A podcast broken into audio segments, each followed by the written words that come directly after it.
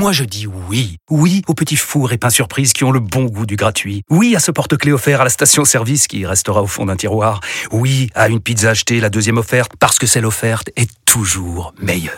On préfère tous quand c'est gratuit. Chez Skoda, profitez de deux mois de loyer offert sur une sélection de modèles jusqu'au 31 mars. Portes ouvertes ce week-end. Skoda. Deux loyers offerts après premier loyer en LLD 37 mois sur toute la gamme Skoda, Orenia et Enya Coupé, c'est accord par Volkswagen Bank. Détails sur skoda.fr. Au quotidien, prenez les transports en commun. Vous écoutez RMC. RMC.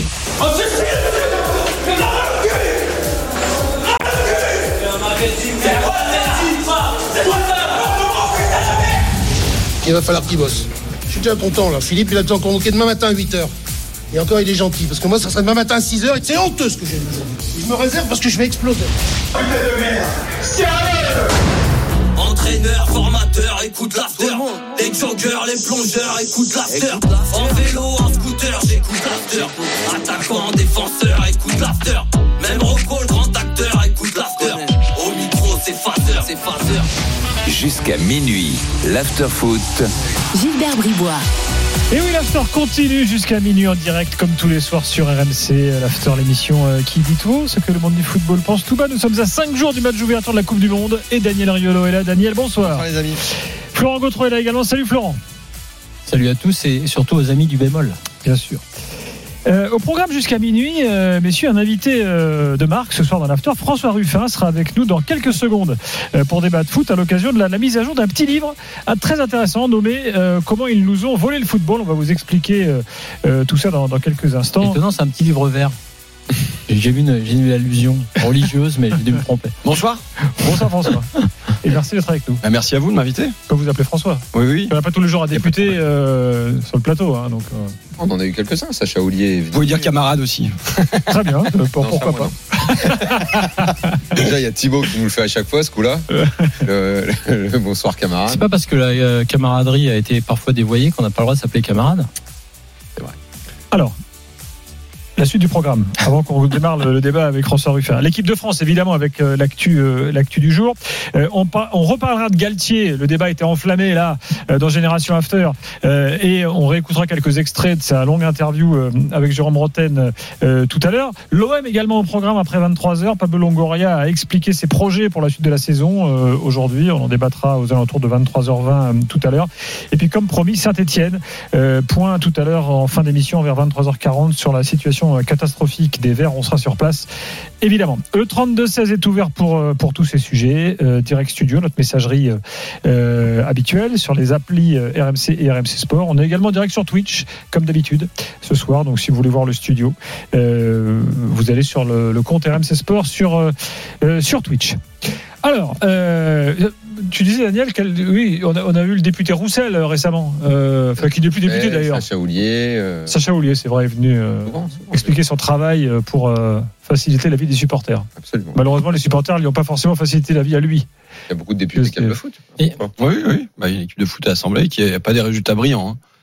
Oui, à chaque fois, vous prenez des valises. Hein, je- Non, mais, moi, c'est catastrophique parce que je me souviens d'un match qu'on avait joué contre les journalistes. Donc, c'est quand même moi, mes, mes anciens collègues et donc mes adversaires préférés. Et ça fait 6-0 à la mi-temps, au tiers-temps, parce que c'est trois trucs de 30 minutes. Et les collègues qui disent, bon, on a fait un, on a fait une- un bon tiers-temps. quoi. Non, ça-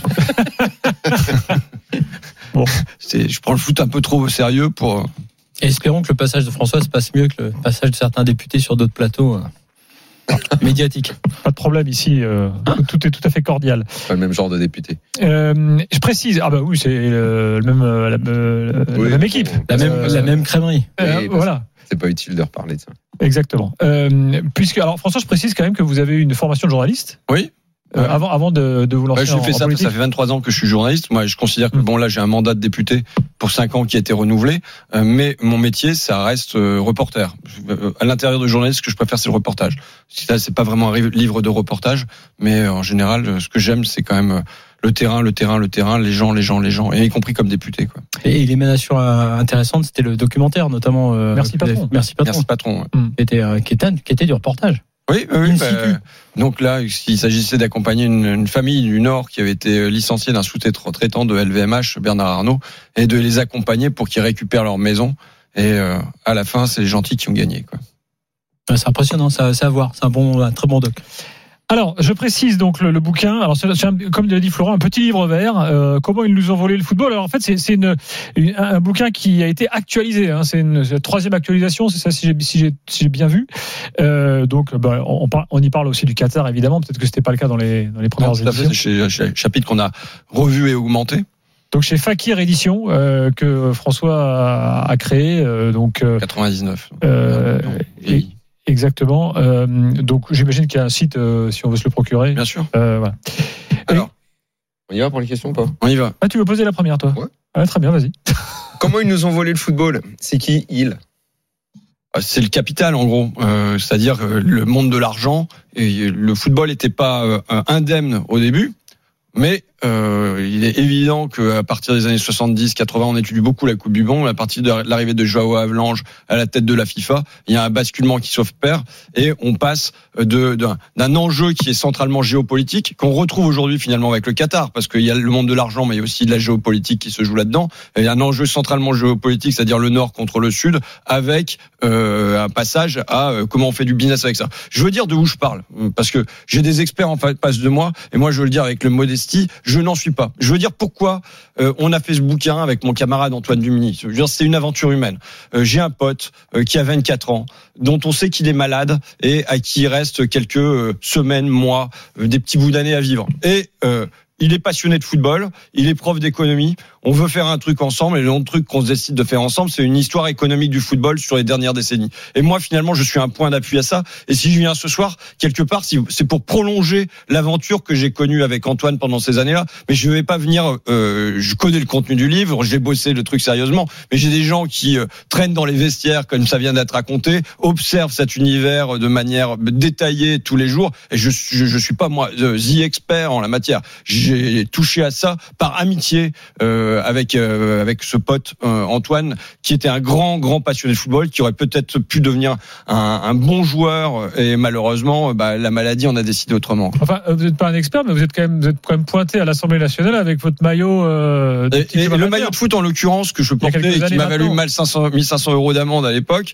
euh, était sur un texte qui était le, le miracle des maillots pliés pour rendre hommage à tous les bénévoles des clubs de foot qui se bougent le derrière euh, à Aucourt-sur-Somme euh, à euh, là où je jouais moi je jouais à, à l'association sportive du foyer rural de, de, de Rimont-sur-Grand section football équipe B donc on, est, on imagine le niveau mais euh, que- quand le, le panier de maillots arrive dans le vestiaire et que tout est repassé tout est nettoyé alors qu'on l'a quitté un peu en désordre et plein de gadou, ça veut dire qu'il y a des mains invisibles qui sont passées entre deux, mais c'est les mêmes mains invisibles qui conduisent les, les, les gamins sur les plateaux le samedi après-midi. Et donc je, je fais un texte pour rendre hommage à ça. Et le maillot que j'arbore, euh, c'est le euh, dernier maillot qu'a porté Antoine dans son club euh, de, de Cours-sur-Somme. Alors, François, quand vous parlez du, euh, du, monde de l'argent, c'est des thèmes qui m'intéressent énormément parce qu'on en parle très souvent. euh, nous aussi, on s'interroge sur l'avenir, mais surtout aussi, on est, il nous arrive d'étudier le passé du foot. Le monde de l'argent, je me méfie un peu de l'expression parce que, au final, on, le sait, le, professionnalisme a été voulu par les ouvriers au début en Angleterre. C'est eux qui finalement avaient envie d'une part du gâteau.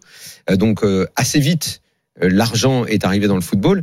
Et moi, je dis toujours que le problème, c'est pas forcément l'argent c'est qui il y a derrière les manettes de l'argent. Autant je m'interroge quand les fonds d'investissement, quand euh, tout est déshumanisé à la tête d'un club et que l'unique profit est recherché et on oublie ceux qui viennent au stade et ceux qui composent la valeur football. Mais l'argent en soi, c'est pas assez précis. C'est pour ça que je vais vous reposer la question parce que l'argent, le Real Madrid des années 50-60, c'était de l'argent. Même le Saint-Etienne, le fameux club ouvri- ouvrier, c'était un club qui avait plus d'argent que ses concurrents dans les années 70. Donc, est-ce que c'est le monde de l'argent le coupable? Ou comment vous voyez les choses précisément? Il y a des étapes successives dans ce, cette euh, mondialisation du football, et donc ce- le fait que ça soit des intérêts financiers. Euh, Quand on prend euh, le Saint-Etienne des années 70, y compris avec la condamnation du dirigeant, pourquoi? Parce que c'est de l'artisanat, c'est le petit patron local, c'est celui qu'on voit dans coup de tête euh, de. C'est- avec- C'est mieux que ça. C'est le gars qui était, euh, je crois que Roger Rocher doit être pas contremaître, mais euh, enfin il gravit les échelons jusqu'à être le patron. euh, Voilà, donc c'est Et et il je dirais que ce que je veux, je regarde moi le football comme étant un miroir est un miroir grossissant de la société. Ça n'en était, ça n'en est pas un pan détaché. Ça appartient à la société. Et donc, dans le même temps qu'on a finalement un capital national ou un capital local, avec les petites boîtes un peu paternalisme, et, et avec au fond des clubs qui sont euh, paternalistes eux aussi, de proximité et ainsi de suite, eh ben on glisse et euh, à partir des années 80, en gros, vers euh, un capitalisme national d'abord, et ensuite vers euh, des, des fonds d'investissement qui misent sur les joueurs et qui, euh, enfin, il y a une espèce de démesure qui s'installe dans cet univers-là, qui s'installe dans l'univers des firmes, dans l'économie en général, euh, avec euh, des ouvriers qui sont licenciés sans savoir qui les licencie exactement, et qui de la même manière, la même démesure s'impose dans euh, le, le monde du football aussi, quoi. Une question, je peux rebondir, c'est c'est curieux euh, de, dire comment ils nous ont volé le football parce que autant sur certains points d'ailleurs très très récents, les fonds d'investissement, euh, les euh, les attributions éventuellement de Coupe du Monde, etc. on peut dire plein de choses, mais moi, j'ai connu une époque aussi, étant enfant et, un peu plus tard, où l'argent a, fait du bien au foot. Je parle sportivement parlant, c'est-à-dire que on a, on parle beaucoup du passé avec une grande nostalgie, on le fait beaucoup ici.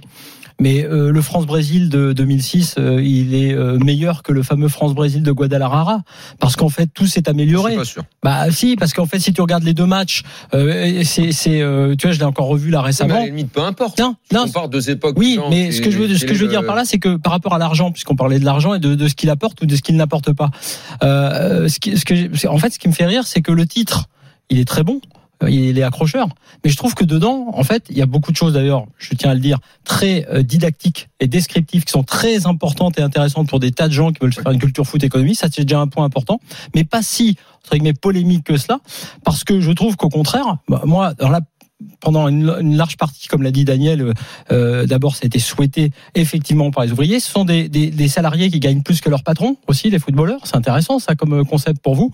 Et euh, c'est ce que disait Giroud. Lui à l'époque, il disait moi je gagner un euro de plus que le, le meilleur de mes joueurs. Mais c'est plus le cas maintenant.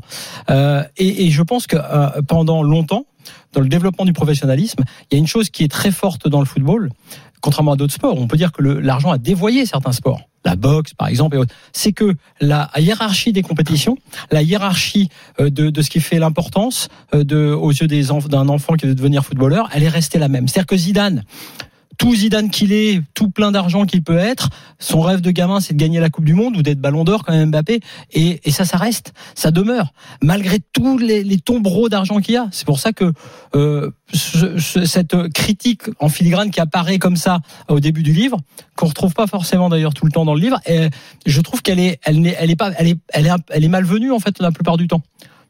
Il y a quand même une démesure qui s'installe. Après, bon, moi, j'ai grandi dans les années 80. Je, je pense que le, le, le foot, sentimentalement, pour moi, et pour plein de gens, il est lié à l'enfance. Il y a ça. une espèce de D'ailleurs, il y a sur votre une espèce- aussi, une a- espèce de nostalgie. Ça. Euh, je veux dire, il y a- qu'est-ce que je reçois du père en regardant, euh, euh, puisque j'ai vu vous- dans l'after foot, vous avez un papier sur 1982. Je veux dire, en assistant, je veux dire, ouais. euh, Mm. moi, je, je, je deviens de gauche, entre autres, par Baptiston qui se fait casser les dents avec une injustice euh, devant euh, le, la- la- le pays entier, devant le stade entier, et il y a l'injustice qui est la criante, et il y a personne pour intervenir. Bon, je- Ah, je- nous, on connaît dans l'émission quelqu'un qui est très très très de gauche, il défend Schumacher hein, sur cette affaire.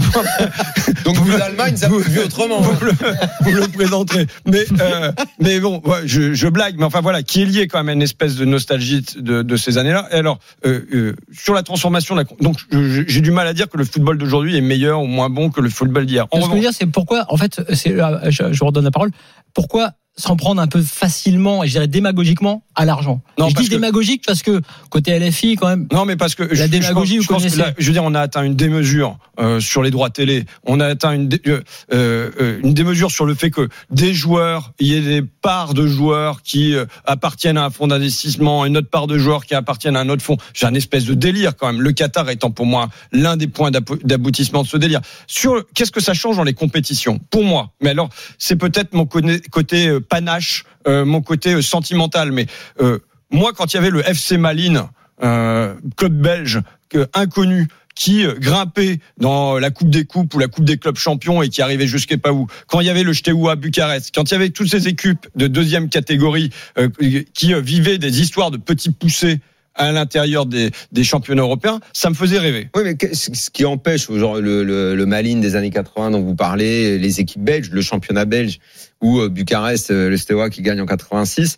euh, c'est c'est pas bon, c'est je sais pas si c'est l'argent, mais bon, d'abord c'est la politique pour ce qui concerne les pays de l'Est, et c'est le fait que les et c'est surtout le fait que les joueurs sont partis et ont quitté le, le pays, les clubs, notamment à partir de 1995 et de l'arrêt Bosman. Donc là, on entre dans une euh, législation européenne qui a changé les règles du jeu, où on a concentré l'argent dans certains clubs. Oui. Ce qui fait qu'on a Euh, moins eu les petites équipes. C'est ça. Mais c'est Non, mais mais ça, oui. je trouve intéressant. Mais alors, dans ce cas-là, il faudrait peut-être arriver directement à dire que c'est euh, C'est la les politique. règles européennes. Oui, C'est la comment- politique. euh, L'arrêt Bosman, c'est Comment les règles européennes, l'arrêt Bosman ouais, et euh, euh, Joao Avalanche et ainsi de suite nous ont volé le football. Vous voyez qu'en termes de titres, ça fait ça devient Non, un non, petit peu mais particulier. Bosman, Je pense que vous avez le sens de, de la com aussi dans François cette, l'arrêt Bosman, c'est intéressant parce que on peut parler de l'argent, on peut parler des développements, il y a des dérives, c'est évident. Euh, Mais euh, l'arrêt Bosman, c'est une décision politique. Oui, mais Là, c'est pas les puissances de l'argent qui ont qui ont, Mais qui ont décidé, même Il y a si derrière elles en ont profité. travailleur. Ouais, le ouais. travailleur, il était content de Ouais, circuler. ouais, lui, euh, comme Bosman était content. Il y a, il y a d'autres trucs. Donc, sur pourquoi les, les- il y a plus de d'équilibre dans les championnats nationaux. Pourquoi le championnat belge, quand on va en Belgique, il existe encore, mais il y a plus de, de clubs belges qui parviennent dans les compétitions européennes. Pour moi, il y a deux causes. Il y a évidemment l'arrêt Bosman avec la concentra- concentration des joueurs dans les plus grandes équipes. Et aussi, il y a le capital. Comme il investit massivement dans ce secteur-là, il doit tout faire pour éliminer de l'incertitude. On se dit que le sport est le lieu de l'incertitude, et pourtant il y a la nécessité d'éliminer de l'incertitude. Comment? Eh bien, en faisant qu'à la place que ça soit de l'élimination directe en match aller-retour, on construit du- des championnats. En construisant des championnats, en multipliant les matchs, vous diminuez le niveau d'in- d'incertitude. Et je pense que c'était quelque chose, les aventures du petit poussé dans les coupes des clubs européens, comme on a pu le, comme on peut le voir Elle encore. pas à la télé et ça nécessitait Ah, mais pas de si, moi je voyais encore à la télé. Mais peu, attends, très peu, même j'ai regardé Laval à la télé. Ouais, vous avez Ouais. vu, vous avez vu un tour et puis. euh, Non, j'ai regardé tous les tours le mercredi le après-midi. Metz à Barcelone, il passe pas à la télé. Ah oui, franchement, le, le le le Saint-Étienne la ne passe pas à la télé. j'ai- Hein passé Le mes mercredis la après-midi. J'ai passé mes mercredis après-midi. C'était le finale. Oui, non, mais ça c'était la Ouais. finale de, Non, mais- de la C1. Bon, Et je parle même des équipes françaises petites, les petites aventures comme ça, elles passaient pas. Ah, tout le franchement, la. Laval, on l'a regardé, quoi. Dans un Laval, instant, oui. on continue le La- débat avec la- François Laval, Ruffin. euh, Kiev et Austria Vienne, ça passe à la télé. Je me Le souviens très bien. 32-16 est ouvert. hein. Si vous voulez participer au débat, n'hésitez pas à nous appeler dans l'after. On se retrouve euh, tout de suite.